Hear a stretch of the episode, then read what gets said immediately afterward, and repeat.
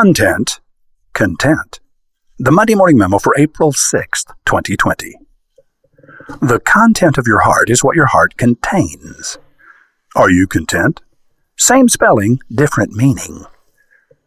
We distinguish these words only by the syllable we stress. Words are amazing, don't you think? If you are content, satisfied, happy, at peace, it is because of the content of your heart. If the content of your heart is anxiety, fear, envy, and anger, it is difficult to be content. Who determines the content of your heart? Is it you?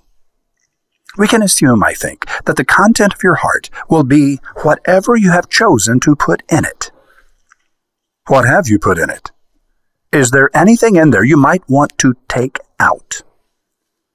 Sadly, our success-driven culture considers a person who is content to be somehow deficient. We are supposed to be driven, never satisfied, always fighting for more, for better, for higher. Am I right? But the golden carrot that is dangled before our donkey eyes is that we might someday be content. Oh, what a cruel master is that bastard with his carrot and his stick. Wait, the bastard is me. Roy H. Williams. Businesses like Netflix and Dollar Shave Club make money forever when customers say yes only once.